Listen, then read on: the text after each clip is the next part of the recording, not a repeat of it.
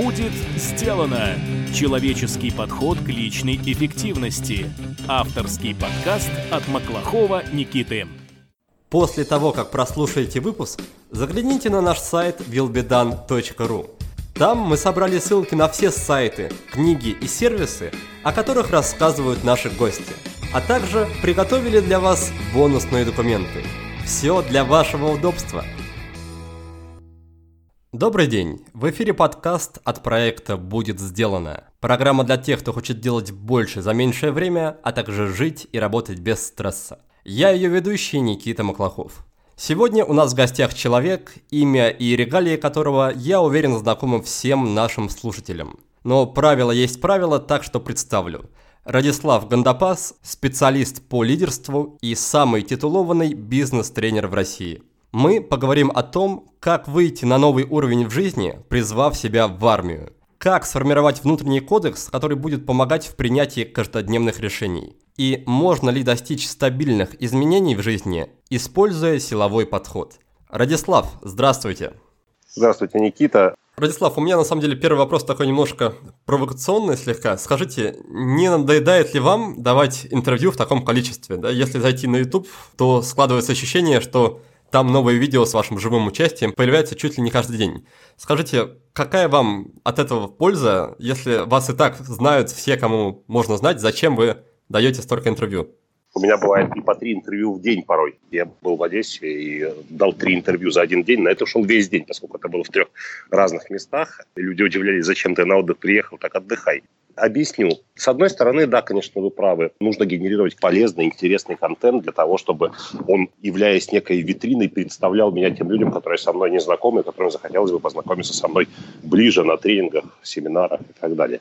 Но только с одной стороны. С другой стороны, когда я записываю интервью, ну, во-первых, получаю удовольствие, это само собой. Я в моей работе не делаю ничего, от чего я не получал бы удовольствие. Но есть еще одна вещь. В интервью порой скажешь то, чего не скажешь, если будешь просто сидеть за столом с ноутбуком и пытаться сгенерировать это мысли. Интервью – это акт сотворчества. И с разными людьми получается по-разному. Разные мысли возникают. Иногда бывают не вполне удачные интервью. Иногда бывают такие интервью, что я аж сам их потом слушаю и смотрю с большим удовольствием и даже конспектирую свое собственное интервью. Получается, что интервью – это для вас такая своеобразная форма мышления и форма создания каких-то новых концептов да, внутри себя в среде профессиональных тренеров есть такая идея, что тренинг – это текст, но это не тот текст, который произносит тренер, это текст, который возникает в участнике тренинга.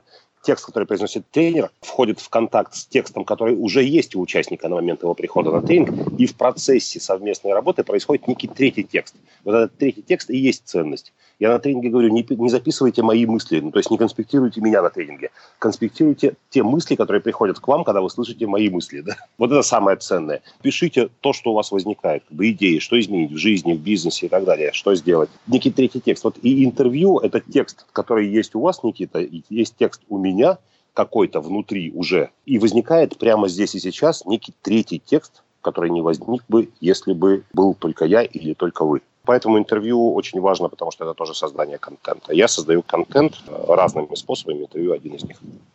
Да, я думаю, вполне можно дополнить ваш ответ словами другого нашего гостя Владимира Герасимовича. Он говорил о том, что вы слышите, да, не то, что я говорю.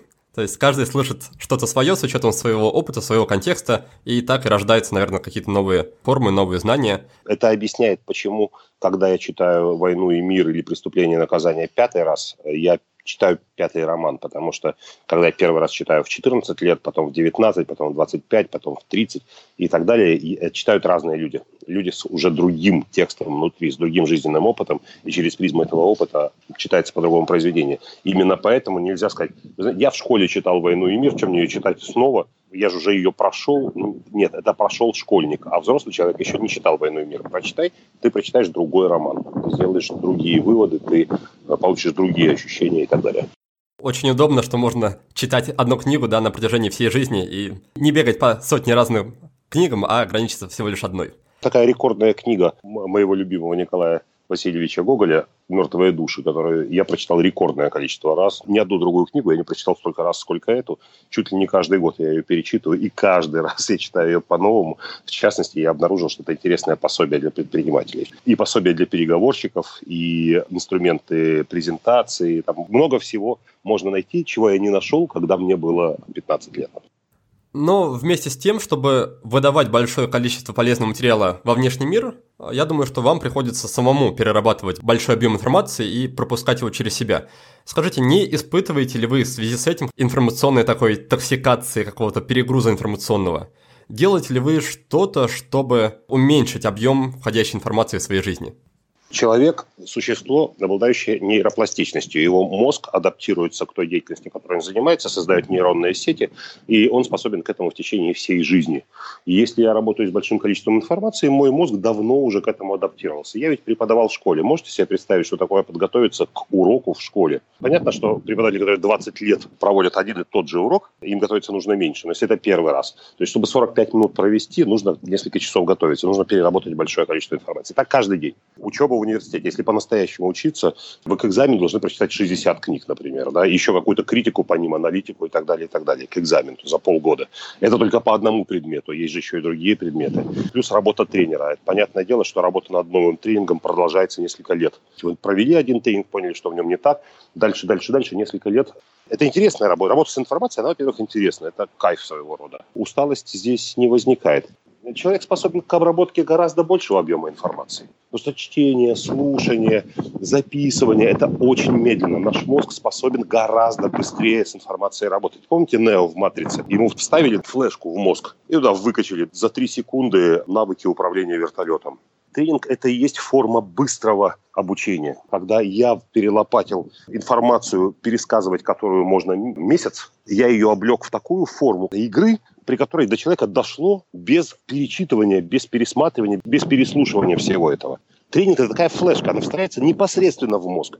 И порой участник не может пересказать, а что на тренинге было. Ну, там сказали то, там сыграли в такую игру, смысл которой я не вполне понял, что-то там такое происходило, непонятно, но, но я теперь умею то, чего раньше не умел. Или я на глубоком уровне понял и осознал одну вещь, которую невозможно доказать, невозможно ее прочитать, например, вот в таком виде, в каком я ее понял. То есть понимание происходит сразу на глубинном уровне, невыразимым словами.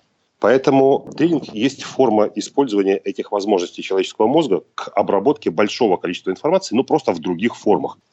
А что вы скажете по поводу тех людей, которые наблюдают за вашей деятельностью в интернете? Например, смотрят ваши интервью на ютубе, слушают подкасты с вашим участием или ваш собственный подкаст. Не кажется ли вам, что вы оказываете им некую медвежью услугу, выдавая такой объем пусть хорошего, пусть качественного, но все же контента. С одной стороны получается, что материал интересный и полезный, а с другой стороны получается, что человек таким образом может превратиться в какого-то информационного обжору, и ему будет гораздо труднее перейти от изучения к действиям и к какой-то работе над собой, он скорее да, подсядет просто на полезный контент, как на какую-то иглу. Успех в современном мире определяется уже не силой, уже даже не знаниями, уже даже не образованностью, поскольку все очень быстро устаревает. Успешность в современном мире, причем мы не обязательно рассматриваем в материальном плане, а в том плане, который важен и ценен для самого человека, определяется способностью к изменениям. Насколько быстро ты можешь меняться под изменяющиеся обстоятельства. Вот я прилетел на Майорку да, на три недели. Представьте, если бы у меня адаптация к изменениям происходила с задержкой в неделю.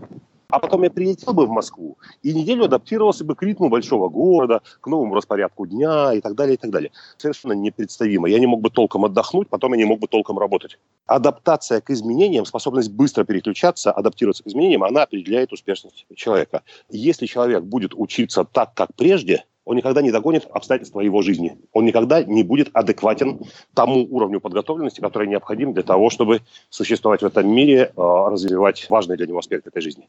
И в этом объеме большом контента человек находит новую информацию, важную для него, не всегда прочитав книгу, нахожу в ней все для меня новым и полезным. Скажу больше, чем больше я читаю, тем больше у меня есть ощущение, что нового почти нет. Был случай, когда я прочитал 600-страничную книгу ради одной фразы. Но эта фраза перевернула просто тренинг, который я в тот момент создавал, я его уже проводил к этому времени.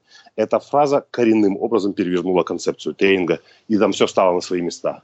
Поэтому, когда мы выдаем большое количество контента, не факт, что весь этот контент будет принят, понят, услышан, усвоен. Но бывает одна-две фразы в часовом интервью или в подкасте, или где-то еще, ради которой вообще стоило потратить это время. Потому что она позволяет сэкономить потом многие часы жизни. А есть ли у вас рекомендация на тему того, как научиться замечать такие жемчужины среди массы бесполезного да, материала?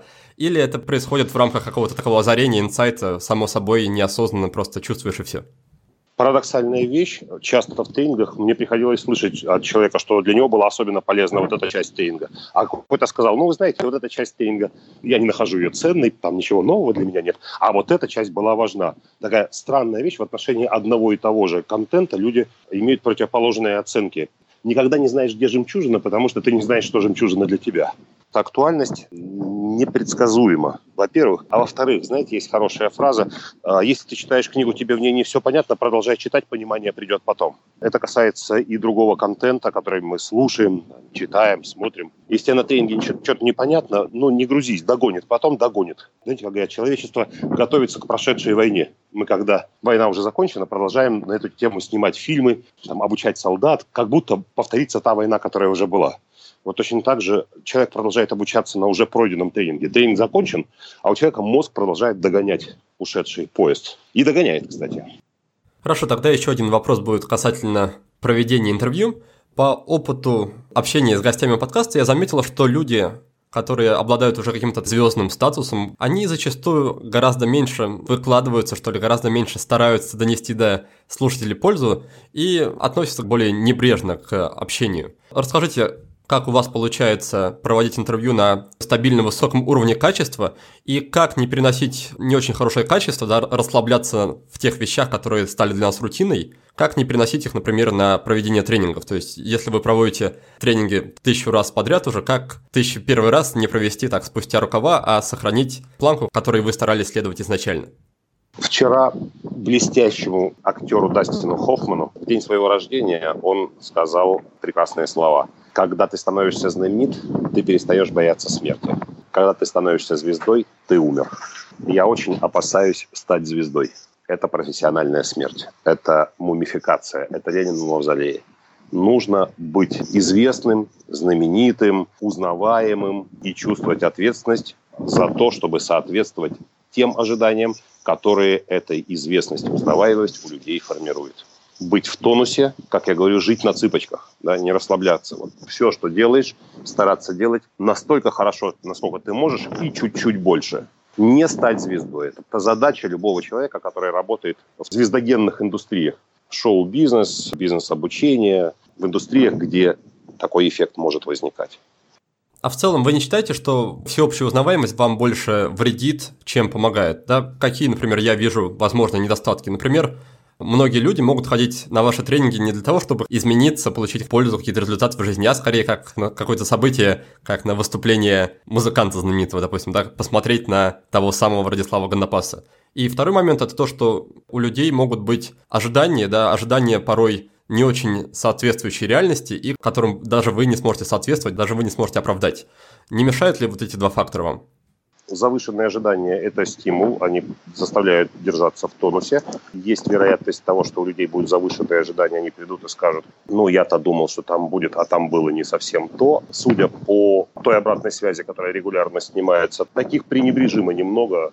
Третья вещь еще не указана, отрицательная сторона. Например, мы поехали с двумя дочерьми в Пальма-де-Майорку, одной 7 лет, другой три года. И там гуляли, зашли в магазин Дисней, купили девочкам всяких штук, они надели платья принцесс. И в тот момент, когда я значит, с умилением смотрю на моих дочерей, жена их фотографирует на телефон, они тут крутятся и кривляются, подходит молодая пара и говорит, здравствуйте, Радислав, можно с вами сфотографироваться? Это приятно, но в ситуации, когда я с умилением любуюсь танцующей дочерью, наверное, это не лучший момент. То есть я моментально переключаюсь в образ, в другой э, эмоциональный контекст.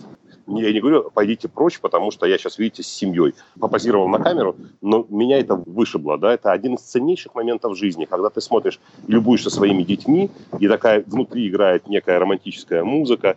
Представляете, да, как кадры из фильма. И в это время «Здравствуйте, разрешите с вами сфотографироваться?» Та-дам!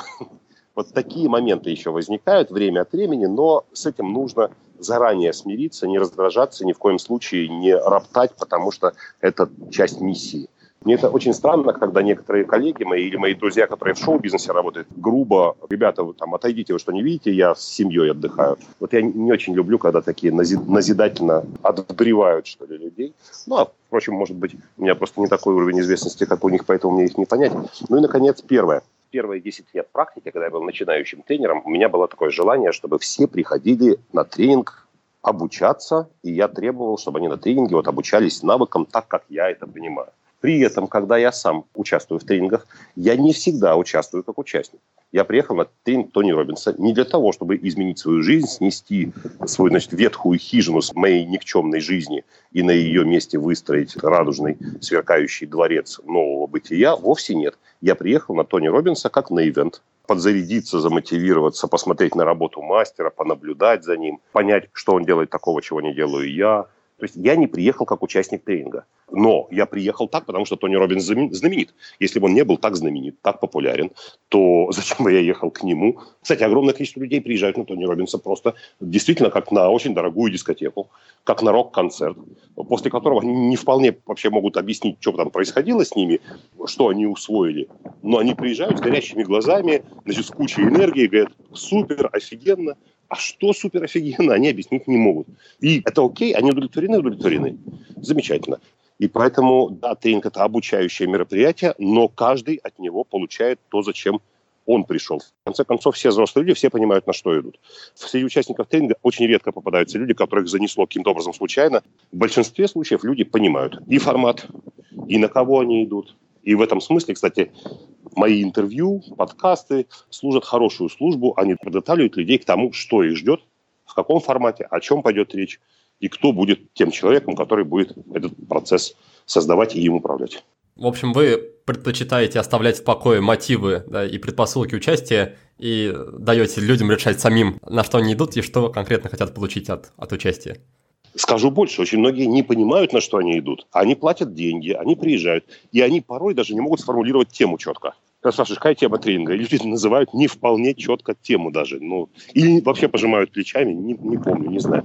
Более того, часто на тренингах заставляют на первых же минутах человека сказать, зачем он пришел. И люди выдают, «Э, я хочу узнать что-то новое. Но это неправда никакой новизны не будет, уходи с тренинга. Ничего нового в нем не будет. Но тренинг – это не место, где люди получают новую информацию.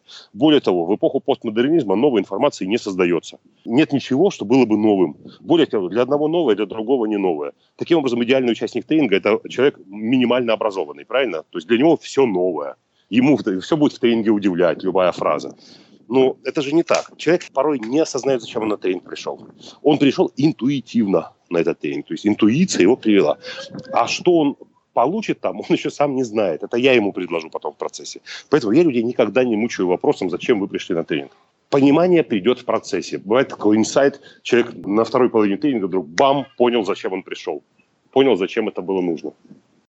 Дорогие слушатели, если вам нравится наш подкаст и вы получаете от него реальную пользу, то приглашаю вас присоединиться к закрытому клубу патронов – Патроны поддерживают подкаст материально и получают за это не только мою искреннюю благодарность, но и различные бонусы. Например, полезные материалы от гостей, возможность выиграть книгу или гаджет, или получить секретную посылку из Таиланда от меня лично. Подкаст всегда будет бесплатным, несмотря на то, что работа над ним требует вложений немалого количества времени и денег. Кроме того, я постоянно думаю о том, как улучшить подкаст точки зрения содержания и качества. Планирую нанять отдельного редактора и звукорежиссера, заказывать больше дополнительных материалов и купить профессиональное оборудование для записи. С вашей помощью, дорогие друзья, я смогу развивать подкаст быстрее и лучше. Хочу поблагодарить тех, кто уже поддерживает наш проект.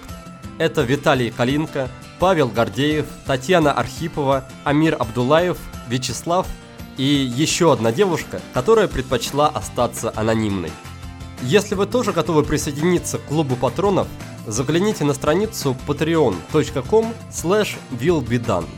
Эту же ссылку можно найти в описании каждого выпуска в нашем блоге. Спасибо вам большое за поддержку. Давайте постепенно переходить к основной части нашей беседы, и здесь я бы хотел обсудить ту идею, которая очень часто фигурирует в ваших интервью, в ваших выступлениях, и идея эта называется «призвать себя в армию». Расскажите, пожалуйста, в чем основной смысл этой идеи, как она возникла и в чем заключаются основные принципы? Главная проблема большинства людей, которые хотят изменений и результатов в жизни, заключается в том, что они способны сконцентрироваться на этих результатах. Я это понял не сразу, понял в том числе на своем опыте. Для того, чтобы изучить английский, необходима концентрация.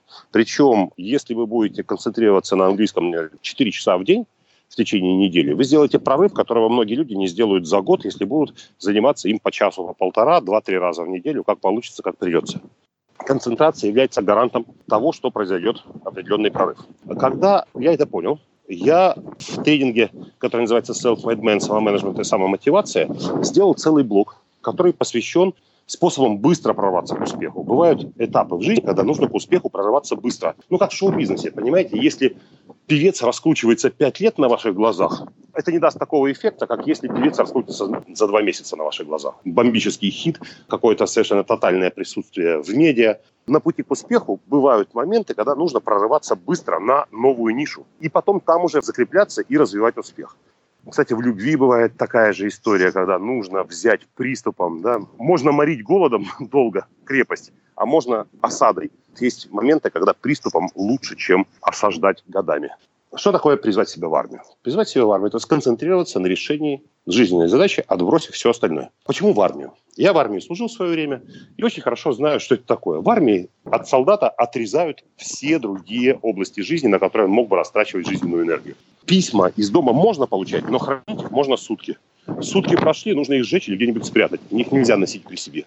Связи с домом нет. Отпуск в лучшем случае один на 10 дней раз в год съездишь. Никакого гардероба у тебя нет, заморачиваться одеждой не нужно. Тебе выдадут раз в полгода форму, и ты полгода носишь одну и ту же. Тебе не нужно беспокоиться о том, как ты выглядишь. Ты каждое утро бреешься и не заморачивайся, какую прическу носить, сережку в ухо вдеть или не вдеть. Все твои мысли направлены на ту задачу, которую перед тобой ставит командование. Все, два года ты служишь в армии, ни на что больше не растрачивая себя, не размениваясь, полностью сконцентрирован. Через два года дембель. Знаешь, что выйдет приказ об увольнении, после этого приказа в течение там, определенного времени тебя, это называется, в армии уволят. Если во всех компаниях уволят это страшное наказание, в армии уволят это большая радость. Тебя уволили, ты дембель. Начинается прекрасная радостная жизнь. Ты служил в армии, всем рассказываешь о том, как было тебе там трудно, и это добавляет тебе очков везде и всюду. В жизни мы используем метафору «призови себя в армию» таким образом. Если перед вами стоит определенная задача, нужно прорваться на некий новый жизненный уровень. Отсекаешь все. Отсекаешь развлечения, отпуски, чтение художественной литературы не по делу, контакты не по делу, сидение в ресторанах, трепотню, встречи с друзьями, которые не могут быть направлены на решение стоящей перед тобой задачи. Причем чем тебе будет хуже, тем лучше. Чем больше ты будешь тосковать по этим формам проведения времени, тем лучше. Потому что есть дата, которую ты себе сам поставил. Вот к этой дате я должен прорваться к результатам. И после этой даты наступает дембель. Я смогу наслаждаться всем тем, в чем я себе сейчас отказываю. Причем эта дата не через неделю, не через две. Технология «Призови себя в армию» существует для задач, которые не решаются за несколько дней. Это задачи, которые на месяцы или годы. Это очень серьезный прорыв. Ну, например, представьте, что я сейчас работаю в русскоязычном пространстве и поставил себе цель стать частью всемирной индустрии. И для этого мне нужно говорить по-английски, делать то же самое на английском языке и иметь на себя спрос в англоязычной среде. То есть мне нужно решить несколько задач. Мне нужно изучить английский язык, мне нужно разработать стратегию продвижения, промоушена, мне нужно под это дело создать в интернете контент англоязычный, выйти на определенных промоутеров, там, заключить с ними контракты, выпустить 2-3 книги на английском языке. То есть это мне нужно решить где-то, скажем, в интервале 2 года. Вот у меня есть такая задача. Я себя собираю в кучу, ставлю себе дату, которой эта задача должна быть выполнена, и я себя отпущу на дембель, отсекаю все, что с этой задачей не связано, работаю на нее два года. Например, такая задача может решаться за такие сроки. На недельку-две в армию не ходят. В целом, я такой подход называю силовым, когда мы берем себя в ежовые рукавицы и за счет силы воли, за счет самодисциплины, день ото дня, ограничивая себя во многом, да, идем к результату. Но проблема в том, что наша сила воли – это некий такой исчерпаемый ресурс, и он со временем заканчивается. И когда он заканчивается, мы идем во все тяжкие, срываемся, начинаем делать то, что себе запрещали. То есть обычно силы воли надолго не хватает. Как, учитывая этот факт, продержаться всю дистанцию, там год или меньше или больше, и насколько, учитывая то, что сила воли, она кончается рано или поздно, в принципе, работает сама идея вот этого призыва в армию? Во-первых, воля – это морально-психологическая мышца. Как любая мышца, воля, воля тренируется. И воля тренируется стрессом. Как и мышца тренируется стрессом. Ну, там, отжимаетесь, например, да, вы отжались 25 раз, и у вас уже ручки трясутся, дыхание сперло, больше не могу, и вы себя заставляете на воле еще три раза отжаться. Когда через пару дней вы снова отжимаетесь, вы отжимаетесь 27 раз. И больше не можете, вы отжимаетесь 30. Ну, таким образом, у вас нарастает количество отжиманий, потому что мышцы ваши становятся крепче. От чего они стали крепче? От того, что вы просто создали стресс для них, новые волокна мышечные, да, мышца укрепляется для того, чтобы решать ту задачу, которая перед вами стоит. С волей та же самая вещь. Что такое безвольный человек? Безвольный человек, у которого в жизни нет стрессов, которые требовали от него усилий делать что-то против своего желания. Воля не нужна там, где нет сопротивления. Когда вам не хочется отжиматься, а вам нужно отжиматься. Да? Когда встречаются «хочу» и «надо». Когда у человека нет таких вещей, когда он делает в жизни только то, что он хочет, у него воля слабеет. Но есть еще фактор возрастной, воля слабеет с годами. Если ею специально не заниматься, если вы не занимаетесь спортом, если вы не обучаетесь, если вы не делаете над собой усилий волевых, воля слабеет к вечеру самая сильная воля утром, к вечеру она постепенно ослабевает, из-за чего вечером, кстати, происходит большинство самоубийств, большинство ссор, конфликтов, о которых люди потом жалеют. Люди, бросившие пить, срываются в основном вечером, когда волевой потенциал самый слабый. Поэтому я говорю, если вы начинаете новое дело, то и поставьте его а, в календаре на утро. Бегайте по утрам, а не после работы. После работы устал, и вы придете, воля ослаблена. Вы так, я же давал себе слово начать бегать. Черт, ну ладно, давай завтра, сегодня что-то я совсем устал. Нет, бегите утром, пока воля сильно. Отжимайтесь утром, учитесь утром, давайте интервью утром, пишите книгу, проснулись, сделали зарядку, там, гигиена, то все. И если вы пишете книгу, садитесь ее писать сразу. Раз, два и сели. Да? Откладывать на вторую половину дня. Утром разберусь с рутиной, вечером сяду за книгу. Не произойдет этого или с большой вероятностью не произойдет. Есть ли вероятность срыва? Есть можно эту вероятность снизить. В частности, человек, который решает, например, бросить курить, что он говорит? Он говорит друзьям, ребята, я бросаю курить. Кто меня увидит с сигаретой, пусть знает, что я безвольная тряпка. Он всем объявляет, что он больше не курит. И таким образом, когда у него возникает соблазн закурить, на другой части рисов, кроме тех доводов, которые его привели к этому решению, появляется еще презрение его товарищей. И это его убеждает все-таки устоять, не закурить. Мы с друзьями встретились в Таллине, парились в бане, мы это делаем регулярно, но видимся 2-3 раза в год максимум. График сложный. И вот мы встретились, я посмотрел и увидел, что лишний вес у всех собравшихся. Я сказал, парни, значит так, к нашей следующей бане, а я уже знаю, когда будет следующая баня, я буду весить вот столько. Это стимул. Когда есть друзья, и ты поставил дату, и ты говоришь, вот к этой дате я обещаю и клянусь, а, это поддерживает волевой потенциал, когда возникают соблазны, особенно на отдыхе, ты говоришь себе, нет, нет, минуточку, там я парням обещал, нужно соответствовать. Я называю э, этих людей проводники людей, которые вольно или невольно провожают вас вот в эту точку. Проводниками могут быть профессионалы. Вот я привел пример друзей, когда просто стыдно перед друзьями. Это тоже аргумент, нормальный вполне. А, но есть профессионалы. Например, вы берете тренера, платите ему деньги и говорите, к такой-то дате я должен весить столько-то. Тренер хорошо разрабатывает для вас систему питания, систему нагрузок, ведет вас на эту точку. Вы можете сказать друзьям, я к такой-то дате буду говорить по-английски, свободно, легко и так далее. Но это трудно проверить. Вы берете преподавателя, который вас ведет на уровень, например, а, upper intermediate. Вы проводите тесты, вы делаете упражнения определенные, вы практикуете английский с носителем языка, и к этой дате вы сдаете тест, хопа, upper intermediate есть проводник, который не даст вам соскочить раньше с этого пути. Ладно, предположим, что с этим моментом разобрались, а тогда хотел бы еще обсудить такой аспект, как непосредственное погружение в вот эту армейскую среду. На вашем как раз примере объясню свою мысль. Насколько я знаю из вашей истории, вы в свое время приехали в Москву из Одессы и, по сути, сожгли все мосты. Вы знали, что если вы в Москве не совершите так называемый прорыв, то некуда да, уже возвращаться. Вам нужно во что бы то ни стало достичь результата. Но дело в том, что у многих людей в современном мире такого ощущения, скажем, попы в огне, да, его нет. У людей, в принципе, все в порядке, есть какое-то жилье, какая-то работа, какие-то отношения, сильного стресса, который подталкивал бы вперед, его не ощущается. И что-то мне подсказывает, что искусственно его создать, да, не получится. Каким образом можно, находясь в более-менее комфортных условиях, никуда не переезжая из Одессы в Москву, призвать себя в армию и почувствовать вот это давление, именно давление этой армии? У этой задачи решения нет. Пока земля не горит под ногами, пока не сожжены мосты за спиной, в комфортных условиях нет. Это было бы против природы. Эволюция происходит только на фоне ухудшающихся условий существования, поиск адаптация, поиск новых источников, новых ресурсов, изменение среды обитания, ну и так далее, и так далее. Все прорывы странами, семьями, людьми совершаются в ситуации непосредственной угрозой либо жизни, либо качеству жизни. Хорошо, тогда что вы в этом плане предлагаете, если у человека более-менее все в порядке, но он хочет все-таки прорыва? Как ему себя передвинуть в условия армии? Советуете ли вы ему сменить место жительства или там уехать на год куда-то? Как это выглядит на практике для людей, у которых нет супер необходимости? Один мой знакомый, топ-менеджер нефтяной компании в возрасте за 60 лет, поставил себе цель изучить английский для того, чтобы свободно на нем говорить в деловой среде, поскольку его партнеры были британцы. Ему было все время неудобно, что он говорит через переводчика. Он уже и начинал заниматься с преподавателем, он уже и на курсы ходил, и то все пробовал, ничего не получается. Ну, короче говоря, взял ноги в руки, взял длительный отпуск уехал в Вашингтон. Он приехал в Вашингтон, ни с кем из русских не знакомился.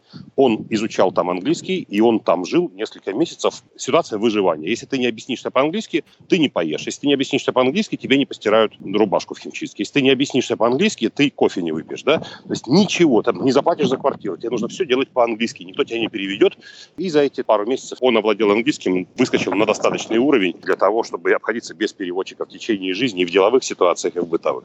Он создал для себя такую армию на два месяца, сборы скорее. Понятное дело, что он что-то потерял по деньгам, потому что он не находился в процессе оперативного управления компанией, пришлось делегировать свои полномочия, ну и так далее, и так далее. Но зато, если сравнивать баш на баш, да, что он выиграл от того, что он прорвался за два месяца к этому английскому, то, возможно, даже невозможно, это очевидно совершенно, что все-таки это выигрыш. Вот он как студент высадился там 60 с лишним лет и выживал в тяжелых условиях Вашингтона. Но, может быть, они не тяжелые в бытовом смысле. Хорошо зарабатывает, поэтому он не ограничивал себя ничем. Он был в разных местах, людных и так далее. Но это был стресс все равно. Вам не обязательно морить себя голодом, чтобы оказаться в ситуации прорыва. Но в данном случае, когда была необходимость овладеть навыком, без которого не выживешь, его мозг работал на решение этой задачи. Друзья, торжественно объявляю о том, что в октябре стартуют сразу две наши обучающие программы – «Игра в привычки» и «Академия эффективности». Я прекрасно знаю, что многие любят ждать до самого последнего момента. Поэтому напоминаю, что сейчас, за два месяца до начала, стоимость участия самая выгодная. Дальше она будет постепенно повышаться. Так что решайтесь скорее. Встает вопрос, что выбрать, Академию эффективности или игру в привычки. У этих курсов много общего. Обучение идет 7 недель, вас ждут видеоуроки, практические задания и, конечно же, плотное ежедневное общение со мной и с кураторами проекта. Но есть и различия. Игру в привычке можно считать первой ступенью. Здесь мы учимся управлять своим поведением и встраивать в жизнь любые регулярные действия. И все это без борьбы с собой, без насилия и без срывов. Будем менять жизнь к лучшему маленькими шагами, легко и весело, ведь это же игра. С другой стороны, есть Академия эффективности. Ее можно считать второй ступенью. Здесь уже все серьезнее. Центр внимания – это ваша работа. Будем учиться работать умнее и быстрее. Освоим планирование, поставим цели, наведем порядок во всех делах и найдем свободное время в вашем супер загруженном графике. Основная идея курса – это человеческий подход к личной эффективности. Поэтому будем работать без надрывов и супергеройства, спокойно и системно. Обычно я рекомендую начать с игры в привычки. Но если в вашей работе царит настоящий хаос, если вы буквально живете на ней и ничего не успеваете, то приходите сразу в Академию эффективности. Будем вас спасать. Обе программы предлагают большой объем теории, но нацелены они в первую очередь на практику. Так что если наш бесплатный подкаст приносит вам пользу, Подумайте, сколько ценностей вы получите от платного курса. Подробности об участии в наших обучающих программах ищите на нашем сайте willbedone.ru. До встречи! Через минуту мы продолжим наш разговор с Радиславом, а сейчас подведем короткие итоги первой части нашей беседы. В начале мы говорили о тренерах и тренингах. Радислав считает, что успех в современном мире определяется не силой или образованием, а способностью человека меняться – и тренинг является своеобразной флешкой, концентрированным знанием, способом быстро передать информацию. Не всегда участники тренинга знают, зачем они пришли. Понимание приходит в процессе или некоторое время спустя. То, что говорит тренер, переплетается с мыслями человека, и в результате возникают ценные озарения. Тренер, который стремится к успеху и популярности, должен быть также готов к обратной стороне славы. Во-первых, у людей формируются подчас завышенные ожидания, но это может даже стать стимулом для тренера.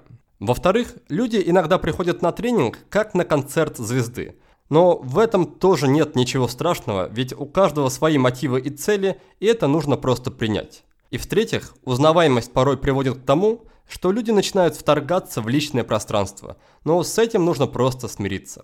Далее Радислав рассказал суть технологии, которую он называет призывом себя в армию. Эта технология представляет собой силовой подход для решения долгосрочных жизненных задач – мы искусственно создаем для себя стрессовые условия, чтобы совершить прорыв. Первым делом нужно определить цель и дату окончания призыва. Затем мы концентрируемся на этой цели и отбрасываем все, что не помогает ее достичь. Отказываемся от отдыха и развлечений, меняем окружение и даже место жительства. Без подобного выхода из зоны комфорта ничего не получится. Таков закон эволюции. Как известно, сила воли не бесконечна. Утром ее больше, вечером же она ослабевает. Зато волю, по мнению Радислава, можно тренировать как мышцы. Она тренируется с помощью стрессов, сопротивления, когда мы делаем что-либо против своего желания. Скорее всего, срывов не избежать, но тем не менее можно попробовать. Если вы публично заявите о своих обязательствах, поспорите с друзьями или обратитесь за помощью к тренеру, то пройти армию будет легче. Судя по тому, что я слышал, такой прорыв, он всегда связан с хотя бы временной сменой да, текущих условий, текущего положения и окружения. Сменить либо место работы, либо место жительства, либо круг друзей, а лучше все сразу.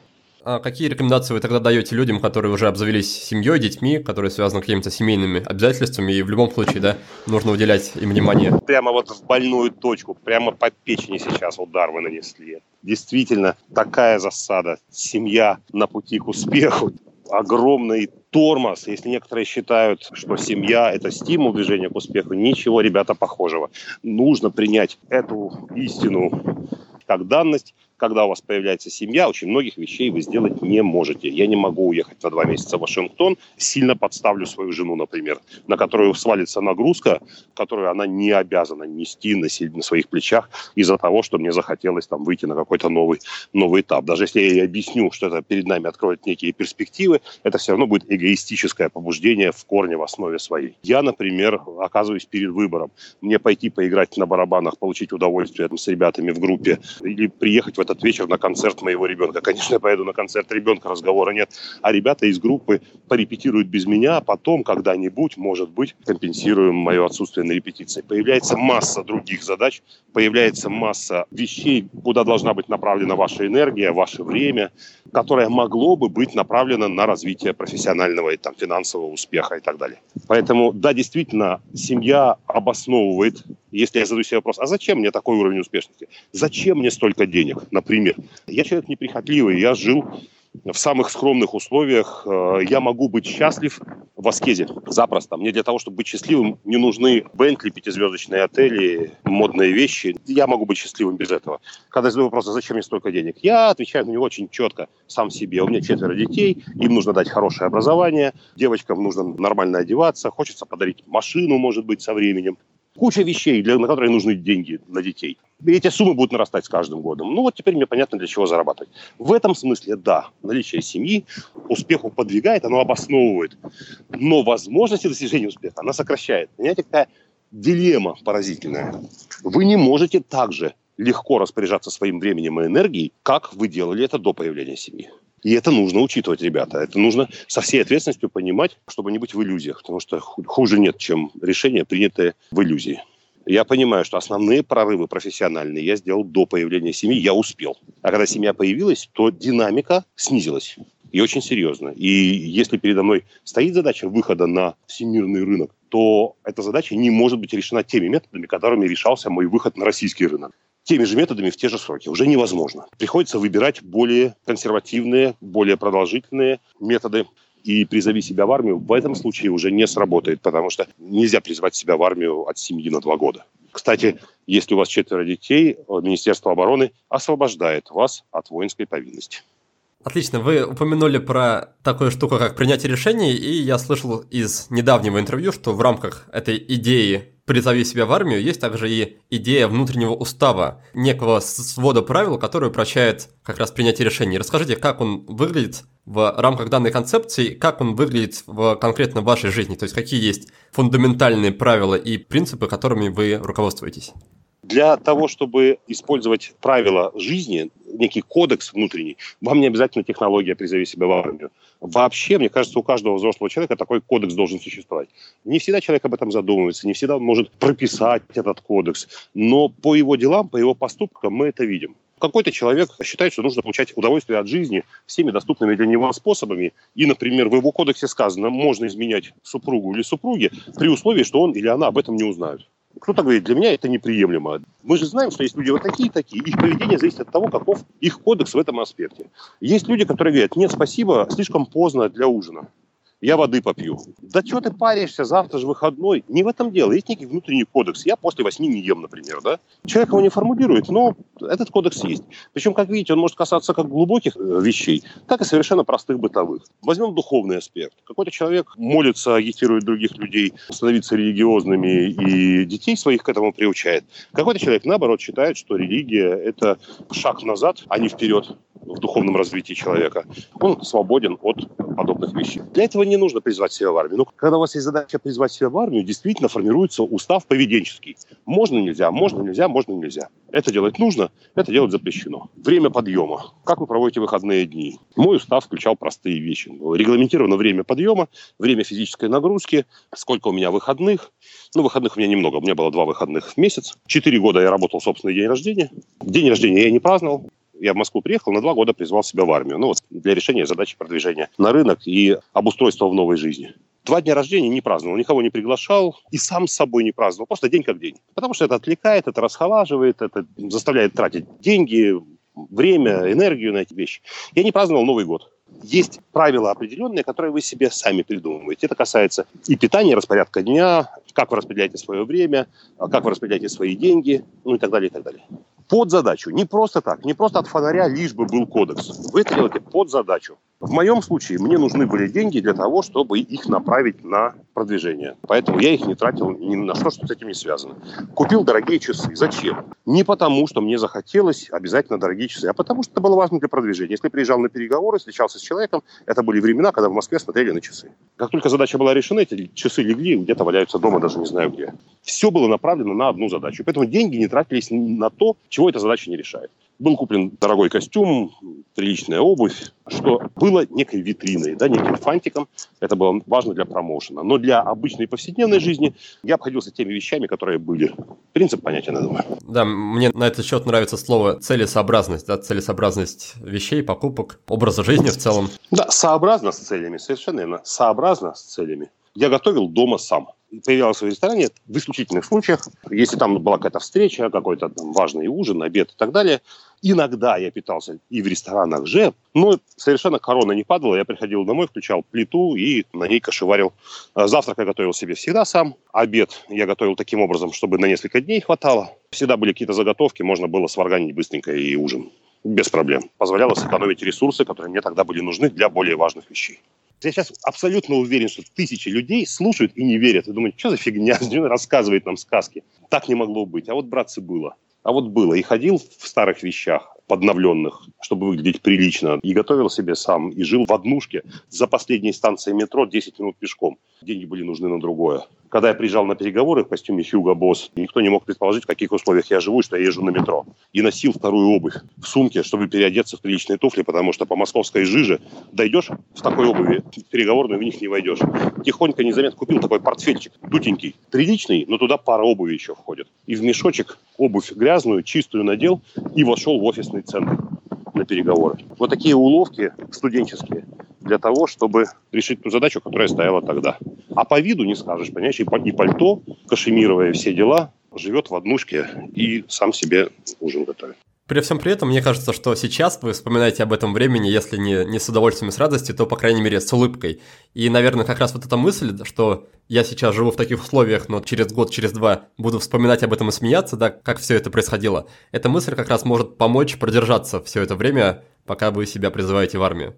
Никита, давайте будем честны, нет, это не гарантия. Если вы призовете себя в армию и выйдете на дембель, результат не гарантирован. То, что мне это удалось тогда, в значительной степени еще и стечение обстоятельств. Потому что то же самое сделать сегодня, не получишь такого же результата. Рыночная ситуация изменилась, вообще ситуация изменилась. Нужно, призывая себя в армию, понимать, что результат не стопроцентно возможен. А не нужно самообмана. Если человек скажет, зато я потом буду наслаждаться, а потом этого не произойдет, рухнувшая надежда, демотивация на всю жизнь, есть вероятность того, что это не прокатит. И в моей жизни бывали вещи, когда я вкладывался, в том числе в бизнес, я рассчитывал, что проект вы выстрелить, что проект избавит меня от необходимости работать за деньги, что он будет меня кормить, а я буду работать, и это будет как бы приятный бонус. Вкладывался в этот проект 9 лет, бабах, и проект значит, не выстрелил, например. И что-то пошло не так.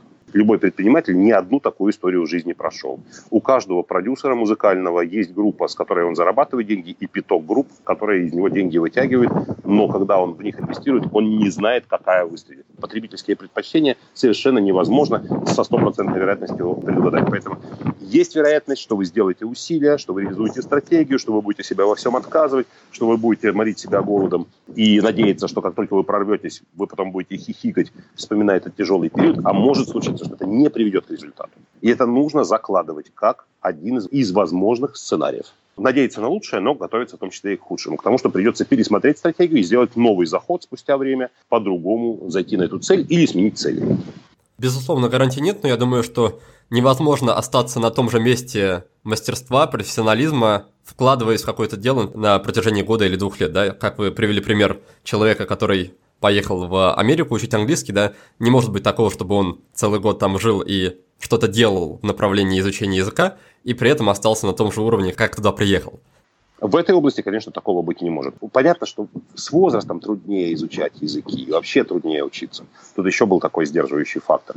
Живя два месяца в языковой среде, если ты не сел дома заперти, а ходишь, общаешься, учишься, то, конечно, прогресс не может не произойти. Но вещи, которые мы сейчас обсуждаем, например, профессиональный рост, они многофакторные, они не от одного языка зависят. По всем параметрам окей, а где-то один не окей, и результат может не произойти. Я знаю, что есть огромное количество моих коллег, профессиональных, интересных, талантливых, подготовленных, профессиональных, они совершают усилия, и что-то у них не идет дело. Они задают, Радислав, что нужно сделать, чтобы продвинуться? Я уже и так, и сяк. Я не могу дать ответ, который приведет к гарантированному результату. Нет такого, не существует. Что не так? можно анализировать сколько угодно, но в этом есть элемент чуда какой-то, не знаю. Как в искусстве. Да, почему этот художник стал знаменит? Ну вот смотришь, Ван Гог, Гоген, да, ну что, мазня же. С точки зрения человека, который с фотографической точностью воспроизводит портрет. Почему этот знаменит, а я не знаменит? Вот что мне нужно изменить в моем стиле? В искусстве нет такого. Нужно наращивать профессионализм, несомненно, в любом деле, которым вы занимаетесь. Но невозможно прогарантировать, что это приведет к результату. Гарантий нет, да, но при этом надо вспомнить, что даже Ван Гог, да, при жизни он не был ни знаменит, ни богат, так что куда приведет этот путь, заранее сказать нельзя. Да, но у тренера нет такой возможности стать знаменитым посмертно, потому, что те полотна, которые он создает, он создает в реальном времени. Они не будут жить после его смерти. Люди нашей профессии не могут надеяться не только на посмертную славу, но даже на славу спустя месяц после того, что они сделали. Тренинг живет и умирает в реальном времени. Он не существует спустя время. Существуют только воспоминания о нем, впечатления о нем. Не остается ничего материально выраженного. Конспект тренинга не есть тренинг. Переходим к нашему традиционному конкурсу «Книга за отзыв». И сегодня мы разыграем сразу две крутые книги. Напомню правила. Есть два варианта участия в розыгрыше. Первый – написать пост о подкасте во Вконтакте, в Фейсбуке или в Инстаграме. Второй способ – оставить отзыв на нашей странице в iTunes. И первую книгу, которую я сегодня разыгрываю, написали журналист Брайан Кристиан и профессор когнитивистики Том Гриффитс. Она называется «Алгоритмы для жизни. Простые способы принимать верные решения». К слову, эта книга лидирует на Амазоне в разделе научно-популярной литературы. Книгу предоставили наши друзья из издательства «Альпина», за что им отдельное спасибо. Этот подарок от нашего подкаста получает Николай Вешта из Рязани. Николай, поздравляю тебя с победой. Большое спасибо за твои посты. Вторая книга достанется нашему слушателю Андрею Андрееву из Москвы, который оставил отзыв в iTunes под ником DJ Андреев. Андрей, спасибо тебе за поддержку. К тебе отправляется книга под названием «Эмоциональный интеллект 2.0». Эта книга от издательства «Миф» посвящена тому, как улучшить взаимоотношения с окружающими людьми. Вас же, дорогие друзья, я призываю также делиться своими впечатлениями о подкасте. Помимо участия в розыгрыше, вы тем самым очень и очень сильно нам помогаете. Давайте еще немножко поговорим про принятие решений. Э, я слышал, что у вас есть в вашей жизни некие принципы и правила, которые это самое принятие решения упрощают. Первый был из двух вариантов продукта или услуг всегда выбирать самый дорогой. И второй принцип, который я слышал, это из двух вариантов досуга выбирать самый активный. Можете, пожалуйста, прокомментировать, чем они вам помогают, да, допустим, первый про самую дорогую вещь, и какие подобные принципы еще есть в вашей жизни, которыми вы руководствуетесь? Третий принцип принятия решений. Если ты не можешь принять решение между двумя вещами, то просто бросай монетку, потому что если ты не можешь выбрать, значит, они тебе равнозначны. И потом не переживаешь. Судьба, да, судьба злодейка выбрала паэлью, а не Сибаса. Ну все, ешь свою паэлью, тебе выпал орел, ты загадывал его нет ничего хуже, чем жалеть о принятом решении, когда уже ничего нельзя изменить. Из двух продуктов выбирай самый дорогой. Есть такой способ. Паэли и Сибас, что дороже? Значит, Паэли там 17 евро, Сибас 25. Выбирай Сибаса. Можно принять решение на основе монетки, можно принять на основе того, что Сибас дороже, чтобы не было потом ощущения, что ты выбрал потому, что дешевле. Должен сказать, что для человека материальное благополучие является следствием его умения деньги тратить. Это для меня абсолютная аксиома, и со мной бесполезно на эту тему спорить. Некоторые люди могут думать, что способность человека тратить деньги является производной от его способности зарабатывать деньги. Если человек больше зарабатывает, он больше тратит. Я вам скажу обратное. Я знаю много людей, которые не зарабатывают много, потому что у них нет больших материальных потребностей, у них нет для этих денег применения достойного.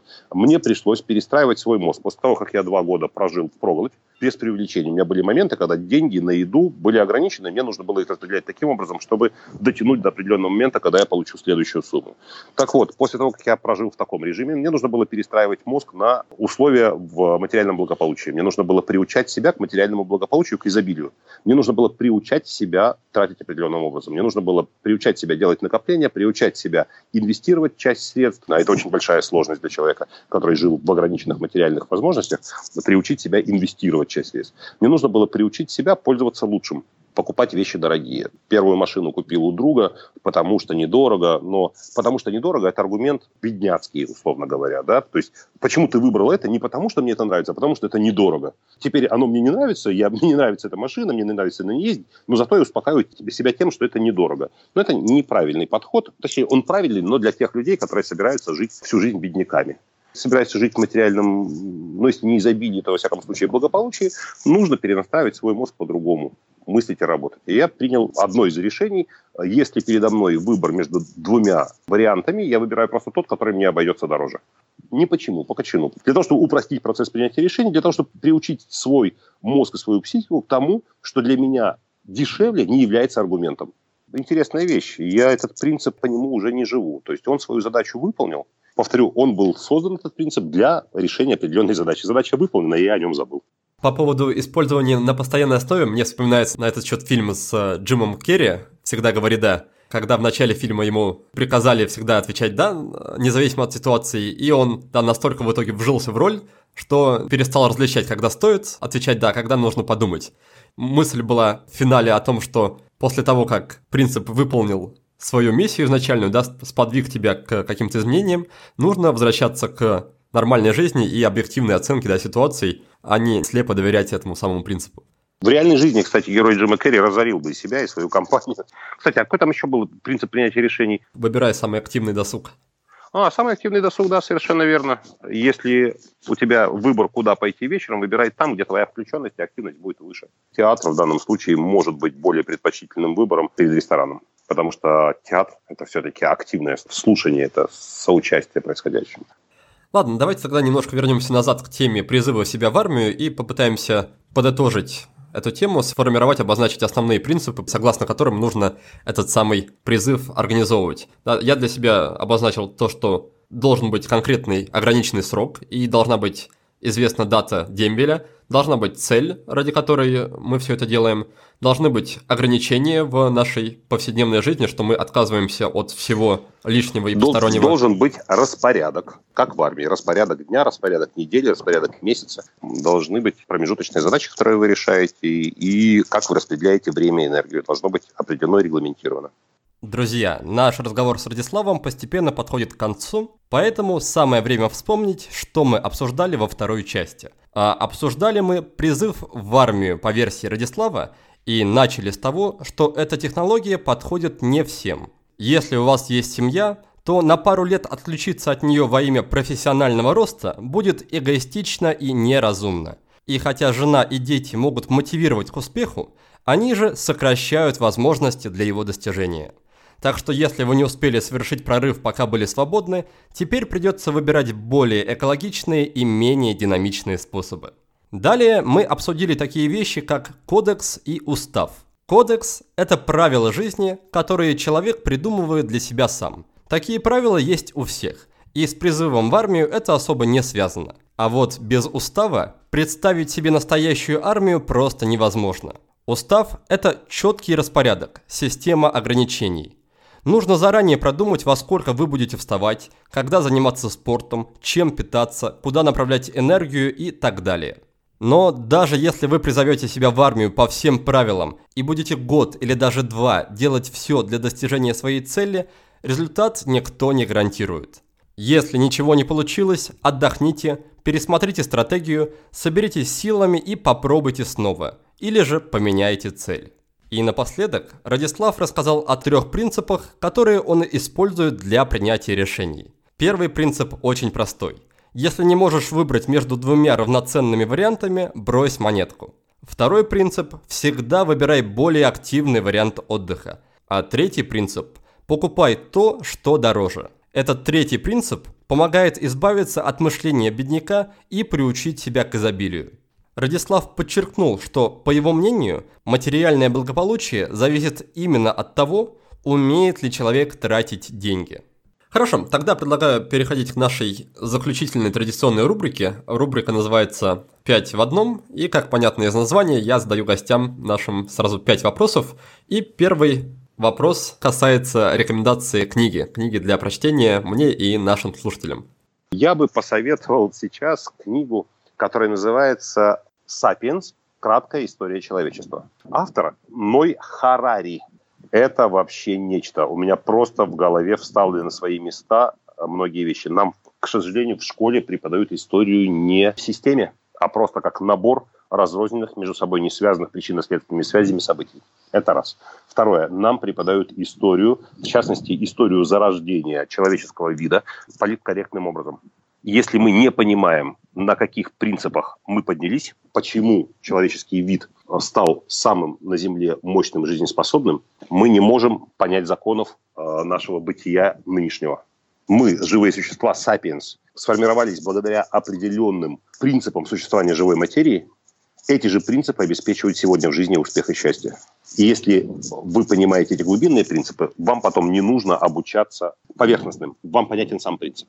Несмотря на то, что я много читаю, много чего знаю, случаются книги, которые переворачивают мое представление а, с головы на ноги, которые вдруг проливают свет на те области знания, над которыми я не задумывался. Для меня эта книга «Прорыв». Наверное, это будет одной из тех книг, которые я начну читать заново, как только дочитаю до конца. Кстати, я рекомендую всем, кто нас сейчас слышит, переориентироваться на литературу нон-фикшн. Я очень мало в последнее время читаю художественной литературы, правда.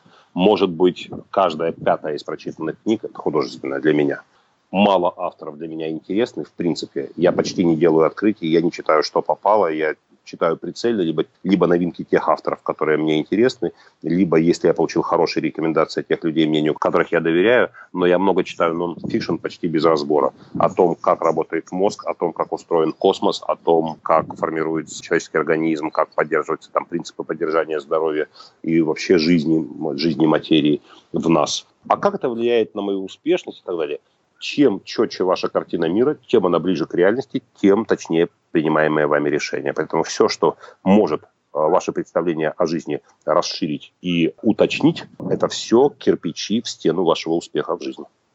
Отлично, давайте тогда перейдем ко второму пункту. Второй пункт касается привычки, которой вы обязаны многим в жизни и от которой бы ни за что не отказались. Привычка не откладывать решение уже принятое. Причем реализовывать его даже несмотря на то, что ночь на дворе. Или, во всяком случае, начать его реализацию, даже если ночь на дворе. Если решение принято, надо действовать моментально. Есть вторая привычка очень важная. Если решение, тебе эмоционально кажется, что решение принято, однако это решение может быть пересмотрено, его нужно отложить. Многие люди путают. Они принимают решение, которое нужно отложить, они действуют по ним сразу. Например, не знаю, повздорил с любимой, развернулся и ушел от нее люди, ну, интересная фраза, никогда не ссорятся с теми, кто нам важен. Ссориться имеет смысл только потому, что ты в отчаянии, ты хочешь изменить что-то в жизни с этим человеком, но ты не хочешь с ним не жить. Когда люди не хотят больше быть с человеком, когда они больше не любят, они просто уходят и говорят, извини, нам нужно расстаться, дело не в тебе, дело во мне, все, пока, не звони мне больше. Не имеет смысла ссориться с человеком, если ты не собираешься с ним жить дальше. А бывает так, люди ссорятся, а ссора сама по себе уже есть декларация того, что вы хотите быть вместе, и после ссоры люди расстаются, что абсурд. То есть только что вы доказали, что вы друг для друга представляете ценности, и потом расстаетесь. А почему так произошло? А потому что на волне гнева и раздражения было принято решение, и вы сразу в соответствии с этим решением действуете. Приходит человек на собеседование. Он тебе нравится, он подходит для этой работы, ты ему говоришь, идите домой, мы вам позвоним. Зачем? Зачем? Если он подходит, он уйдет домой, но он не пойдет домой, он пойдет на следующее собеседование. Ты ему позвонишь через три дня, ты скажешь, выходите на работу. Он скажет, извините, я уже принял другое предложение. Человек пришел к тебе в офис, ты принял решение, не откладывай, приступайте к работе. Когда? Сейчас. Нельзя путать решения, которые нужно отложить, с теми решениями, которые нужно реализовывать моментально. В этом главная путаница. Люди зачастую наоборот действуют. Спасибо за ответ. И третий пункт, он касается какого-то полезного инструмента, который вам помогает делать жизнь проще и легче и счастливее. Интересное приложение скачал, называется Day Первое. Люди, которые хотят улучшить физическую форму, очень часто срываются, не доведя дело до результата, потому что им кажется, что нет прогресса. Усилия есть, жертвы есть, негативные ощущения есть, прогресса нет. Что такое Day-Day? Программа каждый день в определенное время напоминает вам, что вам нужно сделать селфи. Вы ставите определенную дату, а потом нажимаете play, и у вас мультик такой. И вы видите, как ваше тело уменьшается в талии, нарастают мышцы. Так вообще не видно, когда смотришь каждый день в зеркало. Впечатление, что нет прогресса. А тут раз, и и форма улучшается. Это вас мотивирует к тому, чтобы двигаться дальше. Но я эту программу использую для другой задачи. Я каждый день фотографирую ребенка, и потом спустя время запускаешь мультик и видишь, как ребенок взрослеет в течение года. Фантастическая штука. Может быть, это приложение не такое уж развивающее, тем не менее, оно очень здорово подпитывает жизни, оно дает ощущение динамики, ощущение движения, что все не стоит на месте, что процессы движутся и движутся довольно быстро чем прекрасно? Вот я люблю софт, который как игрушка. Он вроде бы игрушка, но на самом деле решает серьезную задачу. Хорошо, тогда на очереди четвертый пункт. Он касается вопроса, который вы бы посоветовали задавать себе на регулярной основе, чтобы что-то о себе получше узнать или что-то в себе изменить. Простая вещь. Зачем я это делаю? Сидите на диване, смотрите телевизор, спросите, зачем я это делаю? Зачем это делать? Зачем я бегу? Ну, чтобы лучше выглядеть, чтобы чувствовать себя бодрее, чтобы, чтобы, чтобы, чтобы. Там список может быть из 10 пунктов. Сижу на диване, смотрю телевизор. Зачем я это делаю? Человек говорит, ну, потому что я устал и хочу отдохнуть. Зачем ты это делаешь? То есть не почему ты это делаешь. Перестать концентрироваться на причинах твоих действий. Сконцентрироваться на задачах, которые ты решаешь. Зачем ты это делаешь? Такое бывает. Человек сидит у телевизора, сидит, думает, блин, зачем я сижу у телевизора? Надо встать, надо что-то делать. Ничего хорошего не показывают. А я опять сижу, потом буду жалеть. Перестань концентрироваться. Скажи, скажи, зачем я это делаю? Чтобы отдохнуть, стряхнуться и лучше себя чувствовать. Окей, сиди у телевизора дальше. То есть, если у тебя есть ответ на этот вопрос, ты можешь делать все, что угодно. Если нет ответа, перестань. У этого есть только причина, но нет следствия. Или следствия не те, которым ты обрадуешься.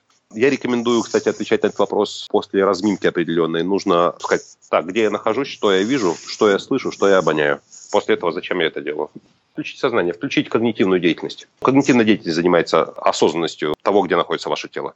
Мы большей частью не находимся в теле, мы не находимся в реальности. Мы витаем в мыслях, иллюзиях, фантазиях. Чтобы вернуть себя в реальность и осознать, что ты делаешь и для чего, нужно себя сначала приземлить вот подобным образом. Где я нахожусь, что я вижу, что я слышу, что я обоняю. Рецепторы телесные включаешь, тогда легче ответить на этот вопрос. Хорошо, спасибо за вопрос. И последний пункт, он касается рекомендации фильма. Ну, во-первых, я снял больше десятка фильмов, понимая, что для большинства людей прочитать мою книгу – это непосильный труд. Я серьезно говорю, непосильный не в том смысле, что люди не могут буквы читать, а в том, что под это нужно выделить время. Художественную литературу можно читать в любом темпе, обучающую литературу нужно читать быстро проглатывать ее за 2-3 дня. Если ее размазывать на месяц, на неделю, даже на неделю, все потом непонятно в конце. Поэтому нужно ее читать одним рывком. А у большинства людей нет таких промежутков времени. Поэтому я снял фильмы, продолжительность которых час. Ну уж часто любой человек в течение дня найдет сесть и посмотреть одним рывком обучающий фильм. Поэтому я рекомендую в первую очередь мои фильмы, они все у меня на сайте есть. Из фильмов, которые меня удивили, фильм «Разрушение», я чуть мозг не сломал. Фильм «Одержимость», посмотрите, Дамьена Шазела. Он в 2013 году получил Оскар, этот фильм. Интересное кино, особенно если посмотреть его на второй раз, так вдумчиво. И давайте подведем итоги. У нас получилась книга. Это книга Юваль Ной Харари. Называется «Сапиенс. Краткая история человечества». Привычка – это привычка различать ситуации, когда нужно действовать прямо сейчас и когда нужно подождать, остыть и только потом действовать. Инструмент – это инструмент под названием Day-Day, который позволяет делать фотографии каждый день и потом отслеживать свой такой визуальный прогресс.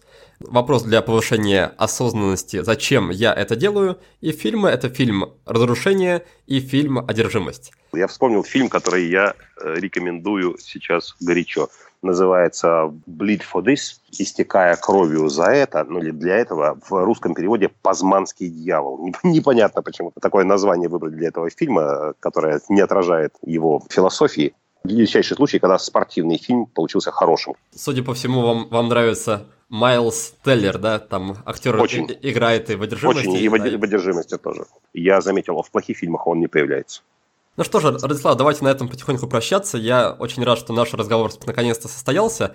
И в конце я обычно выделяю нашим гостям немножко времени, чтобы они могли себя чуть-чуть порекламировать, сказать, куда наши слушатели могли бы прийти, чтобы на них посмотреть. Так что, пожалуйста, поделитесь этим напоследок.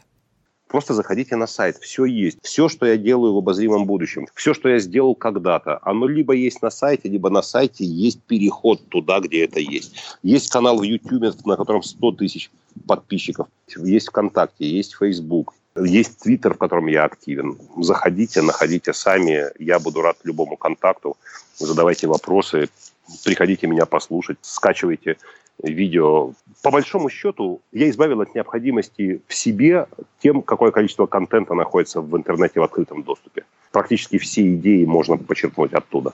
Теперь буду еще рекомендовать ваш Никита подкаст для того, чтобы послушать меня в нем. Отлично, спасибо вам за беседу, спасибо всем, кто нас сегодня слушал, успехов и до новых встреч. Спасибо, спасибо вам всем.